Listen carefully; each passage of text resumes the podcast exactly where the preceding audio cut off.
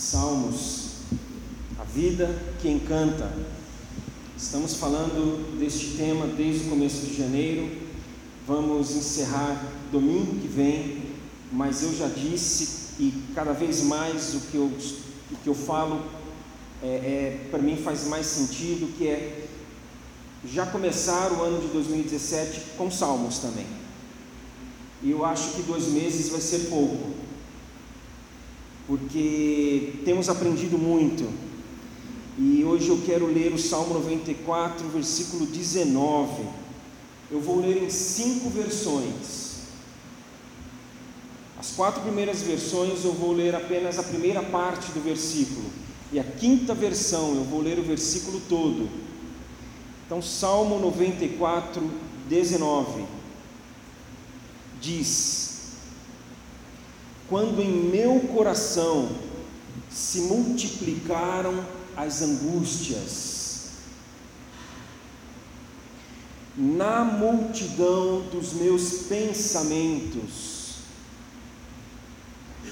quando os cuidados do meu coração se multiplicaram, quando estou deprimido e muito preocupado. E por último, na nova versão internacional, que é que costumeiramente eu leio e sei que a maioria de vocês também.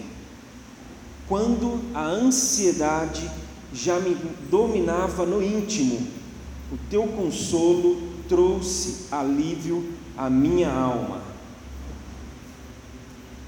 Eu iniciei esta série no primeiro domingo de janeiro, falando que salmos e clichês, chavões, eles não combinam. De maneira que se o salmista entrasse aqui, ele faria uma pergunta: onde estão os clichês? Onde estão os chavões? E nós falaríamos: eles estão ali. Aí o salmista falaria: então eu vou para cá. Porque nós não encontramos nos salmos estas frases feitas, frases vazias, frases é, que não têm sentido, repetitivas. Falei também que os salmos, eles são as respostas que nós damos a Deus, o humano dá ao divino, diante da vida, da vida como ela é. Respostas que surgem não do, da mente humana, mas do coração, da alma, e essa vida que é imersa no riso e no choro, é uma vida que não temos como escapar da presença muitas vezes e da ausência, da abundância e quando não da escassez, e por que não dizer da serenidade e da ansiedade. Foi lido, quando a ansiedade já me dominava no íntimo, anseio por controlar o que não se tem controle. Nós não temos o controle de nada. Eu vou repetir. Nós não temos o controle de absolutamente nada. E o grande problema é que, por acharmos que temos controle, nós somos controlados. Nós somos controlados pela nossa própria ansiedade ela dita as regras, ela passa, e nós passamos a ficar na mão da nossa ansiedade. Querem ver? É, eu acho que facilmente a gente comprova essa realidade. A ansiedade, ela altera nosso apetite. Ela, ela faz com que em alguns momentos tenhamos falta de ar, a boca seca, aí, aí irritabilidade aumenta, tonturas inesperadas que a gente tem que puxar uma cadeira e pedir para alguém ajudar a gente, náuseas, palpitações, sudorese, fadiga, temos dificuldade de dormir, dificuldade de nos concentrar, dificuldade de tomar decisões, queremos controlar e acabemos, acabamos sendo controlados. Tem mais. Falei pela manhã que a duras penas nós já aprendemos que pior do que está fica. Então tem mais. reações hepáticas, reações da pele, ativação do baço, tensão muscular. Não precisamos falar das implicações do coração, no cérebro. Estudos já associam asma, questões pulmonares com ansiedade. Sistema imunológico cai, complicações no estômago. Aí talvez na metade dessa lista você já tenha parado para pensar, mas Marcelo, ficar falando disso tudo aqui, questões médicas, questões psicológicas, se eu quisesse ouvir tudo isso, eu marcava uma consulta e iria lá. Aqui não é lugar disso. E aí eu falo para você, você está enganado, porque aqui também é lugar disso. Porque aqui nós falamos de um Deus que se humanizou para resgatar justamente a nossa humanidade. Um Deus que se fez humano para nos fazer humanos. A espiritualidade cristã é uma espiritualidade que nos humaniza. E eu aprendi que quanto mais humanos nós formos, mais espirituais nós seremos também. E se tem uma coisa que não somos, quando a ansiedade domina o nosso íntimo, é humanos. Não preciso repetir a lista que comprova que nós não estamos vivendo a nossa humanidade quando a ansiedade domina o nosso íntimo. De maneira que nós podemos afirmar que a ansiedade ela interfere diretamente na nossa espiritualidade. E o salmista, sabendo disso, ele escreveu no Salmo 52, 55, 22: Lança as tuas ansiedades sobre o Senhor, lança as tuas cargas sobre o Senhor, lança. E se esse salmista estivesse aqui, ele falaria: é, Eu trouxe um amigo, eu tenho um amigo muito querido, eu trouxe ele aqui, ele é meu convidado. Se vocês permitirem, essa questão de lançar a ansiedade, ele vai falar muito melhor do que eu. Vocês permitem? Nós falaríamos, claro. Ele falaria: Pedro, venha, Pedro, pode ficar à vontade. Aí Pedro subiria aqui, pegaria o microfone e falaria: lancem sobre ele, Deus, toda a sua ansiedade, porque ele tem cuidado de vocês. 1 Pedro 5, 7. Lancem sobre ele, Deus, toda a ansiedade de vocês, porque ele tem cuidado de vocês. Aqui Pedro, ele está falando à igreja, no início da igreja, em que a igreja estava sendo perseguida, ele está falando de uma realidade presente, angustiante, dolorosa, sem perspectiva é, é, muito boa, mas de uma expectativa também futura, diferente da que eles estavam vivendo. Aí no versículo 6, anterior ao 7, ele fala: humilhem-se debaixo da poderosa mão de Deus, para que no devido tempo ele exalte vocês. Então ele fala: humilhem-se diante da poderosa mão de Deus e no, no devido tempo Ele vai exaltá-los. Então, entre a humilhação e a exaltação, Ele fala: lancem sobre Ele a ansiedade de vocês. Enquanto essa situação não muda, não vivam ansiosos. Lancem sobre Ele toda a ansiedade, porque Ele tem cuidado de vocês. Lançar, colocar sobre Ele tirar de cima de si e colocar toda a carga nele. Guilherme olha para mim e fala: Marcelo, eu estou vendo que você está muito ansioso. E eu falo: Estou sim, Gui. Você está muito cansado, está muito pesado. É verdade. Você não está aguentando mais. Eu falei: Você tem razão. E ele fala: Lança sobre mim a tua ansiedade. Mas como assim? eu aguento. A tua ansiedade não tem que ficar sobre você, mas sobre mim. É verdade? Ele é. Aí eu pego a minha ansiedade e coloco sobre ele. Ele carrega. Isso é lançar sobre Deus toda a nossa ansiedade. De maneira que não existe medida, não existe uma cota, não existe um limite o quanto que eu posso colocar de ansiedade sobre Deus é isso aqui, ó. Passou disso, já não dá. É toda ansiedade. Mas será que toda ansiedade não é pesado demais para Deus? A questão é que qualquer ansiedade é pesada demais para nós.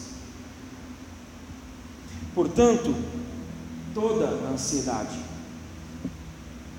Alguns meses atrás, convivendo com uma família, com seu bebê de três meses, que recebeu um diagnóstico não muito agradável, e aí eles se angustiaram, e aí eles ficaram ansiosos e preocupados, e na hora de nos despedirmos deles, a Gláucia falou assim para eles: coloquem ele, o bebê, nas mãos de Deus. E na hora que ela falou isso, a minha ficha caiu. A minha ficha caiu em relação a esse texto aqui. E a ficha caiu ao Espírito Santo falar conosco. De uma maneira muito sutil, muito delicada, mas muito clara, em que aquilo que ele fala desvenda diante de nós uma realidade eu entendi que Deus não fala para a gente colocar nas mãos dele o nosso filho. Ele não fala isso. Ele não fala, lança sobre mim o teu filho. Ele não fala, lança sobre mim o teu cônjuge. Ele não fala, lança sobre mim a tua carreira. Lança sobre mim o teu bem, a tua casa, a tua conta bancária. Ele não fala isso. Por que, que ele não fala isso? Porque tudo isso ele tem já. Porque tudo isso está nas mãos dele já. Nós não temos como colocar, lançar sobre ele o que sempre foi dele.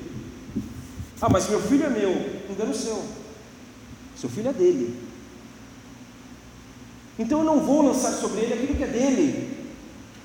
Eu não tenho como colocar nas mãos dele aquilo que já está nas mãos dele, aquilo que sempre esteve nas mãos dele, aquilo que nunca vai deixar de estar nas mãos dele. Então o que, que sobra? O que, que nós temos nas mãos então? A única coisa que resta a gente entregar: a ansiedade. A ilusão de que Alguma coisa está nas nossas mãos. É isso que a gente tem que lançar sobre ele. A nossa ansiedade. Marcelo, então eu devo parar de tomar o meu remédio? Não. Não faça isso. A menos que você vá na próxima consulta e o teu médico diga: você vai parar de tomar remédio agora. Porque o remédio, ele vai te fazer dormir. Mas o mas aqui é muito grande. O Senhor é quem vai te fazer descansar. Porque sabe aquela sensação de que você dorme e parece que acordou cansado? Que não descansou? Então o remédio vai ó, te dar uma apagada ali. Boa. Mas quem vai te fazer descansar é o Senhor. Quando nós lançamos sobre Ele a nossa ansiedade. Mas Marcelo, então é para eu parar de ir na terapia? também não falei isso. O salmista também não falou isso. Pedro também não está falando isso. Eu só estou falando que o terapeuta ele vai te ajudar a você se conhecer melhor. Mas aquele que te conhece por inteiro vai te ajudar a lidar com aquilo que você conheceu de si mesmo. Lancemos porque ele tem cuidado de nós. Ele já tem cuidado de nós. Aqui o texto não está falando que Ele vai cuidar de nós. Lança, porque Ele vai cuidar, hein?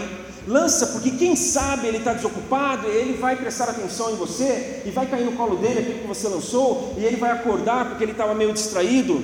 Ele já tem cuidado de nós. Deus, Ele não se cansa de cuidar de nós. Deus, Ele não descansa enquanto cuida de nós. E Ele tem cuidado de nós. Uma prova é que nós estamos aqui. Ele tem nos dado vigor na hora que a gente precisa. Ele tem nos dado sabedoria. Ele tem nos é, dado resiliência. Ele tem nos dado amigos. Deus cuida de nós por meio de amigos. Eu e a Glaucia recebemos Posso dizer que uma notícia essa semana, uma família amiga chegou e falou para nós: olha, vocês não querem isso aqui? E a gente, como? Aí indo embora hoje pela manhã, daqui, depois da nossa manhã, eu falei: puxa, que cuidado do Senhor por mim, por minha família, diante daquilo que essa família amiga falou para nós essa semana, que Ele cuida de nós, Ele tem nos dado trabalho, Ele tem nos dado vigor, persistência,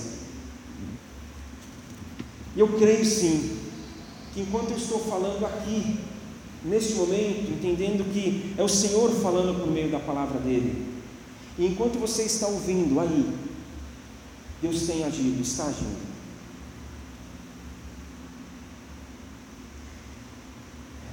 Não significa que nós não vamos fazer a nossa parte. Significa que nós não vamos fazer a parte dele. O salmista, no Salmo 127, ele fala que nós construímos, mas é o Senhor quem edifica